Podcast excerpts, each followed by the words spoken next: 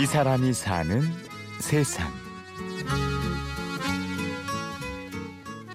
아 여기 그 전에 주변에도 양복점이 이제 에, 많이 있었죠. 경복궁에서부터 저 세금전까지 한 15개는 됐는 것 같아요.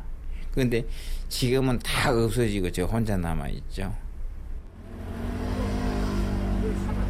인왕산의 동쪽과 경복궁의 서쪽 사이 서촌. 아직도 옛 정취가 흐르는 이곳에 작은 양복점이 있습니다.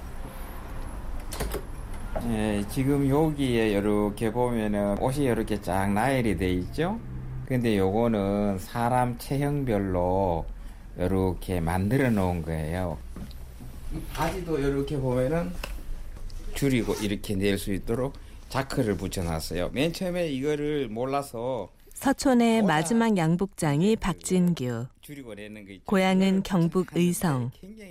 그때는 차 구경하기도 힘든 곳이었죠.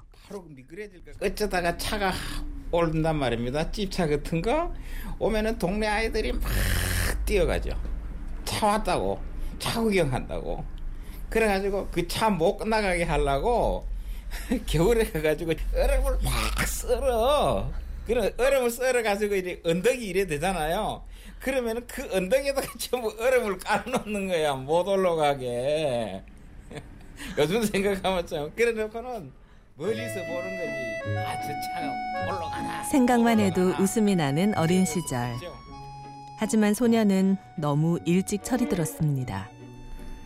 뭐 환경이 좋았으면은 공부했겠죠. 근데 또 그 당시에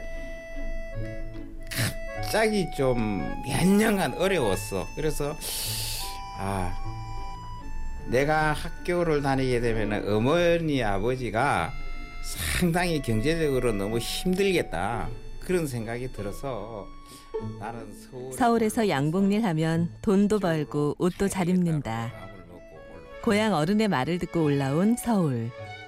당시 소년의 나이 16이었습니다. 처음에는 충무로에 있었어요. 명동에. 충무로 2가 옛날에 태극당이라고 있었어요. 그때 곧또 옆에는 샤넬 양장점이라고 있었는데 윤정희 씨라든가 당대 그 배우 그리고 남정임 씨, 문희 씨 지금 그런 분들이 그 옷 맞추러들 많이 왔어요. 처음부터 그런 데서 배울 수 있다는 거를 지금 생각해 보면 큰 복 받은 거지. 하지만 이미 다 지났으니 하는 얘기지. 청년 박진규야 어디 그랬겠어요. 근데 그땐 복인 줄 모르고 맨날 불평불만만 했지. 내가 툭하면 그때 맨날 머슴 살았다 그래. 그 우시개로 직장 생활 했다는 걸 머슴 살았다 그러지.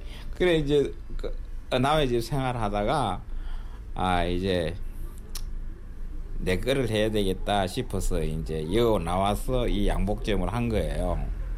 그게 85년 2월 달이에요. 그렇게 해서 지금의 양복점을 인수한 33살의 박진규 씨. 아 그때는 무조건 돈을 벌어야 했지. 아 사글세 사는데 어떤 전세라도 하나 얻어야 될 거 아니에요. 그, 그 생각만 하고 아침에 일찍 일어나서 광고지를 들고 막 다녀. 집집마다 저렇게 다녀. 그때마다 저기 한옥들이 많았어요.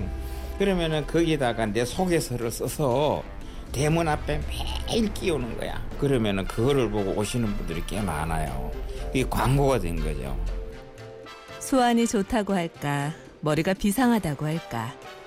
진규 씨는 언제나 아이디어가 넘쳤습니다.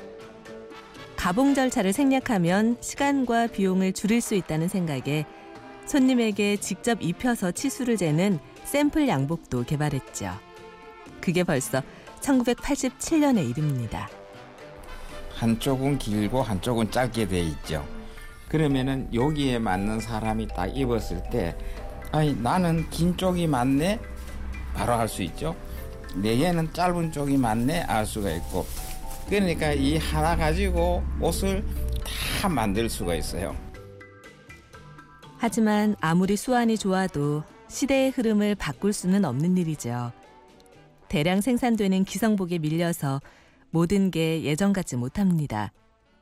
그리고 그도 그만큼 나이를 먹었죠. 지금은 뭐 큰 돈을 벌어야 되겠다 그런 이제 그것도 이제 지나갔고 힘이 닿는 데까지 열심히 직업을 갖고 있다 이것만 해도 뭐 만족이지 36년이나 해온 이 일이 아직도 좋다는 진규 씨. 내가 맨날 집사람한테 뭐라 그러냐 친구 만나러 간다 그래요 어? 누구 만나? 그래요 맨날 그러면 아이 내가 양복 좀 해가지고 그 놀고 그 뭐 이것저것 이렇게 하는 게 그게 내 친구 만나는 거지 양복은 내 친구기도 하고 내 인생이기도 하고 서촌의 마지막 양복장이 박진규 씨는 그래서 영원한 현역입니다. 친구들 만나면 뭐라는지 알아요? 야, 내 앞으로 양복 좀 20년 더 해야지. 그리고 수선빵 20년 더 해야지. 그 20년 놀아야지. 그러고 죽는다 그러면은 웃어. 앞으로 양복 좀 20년 더 한다 그러면 웃는다니까. 이 사람이 사는 세상. 취재 구성의 김나형. 저는 류수민이었습니다. 고맙습니다.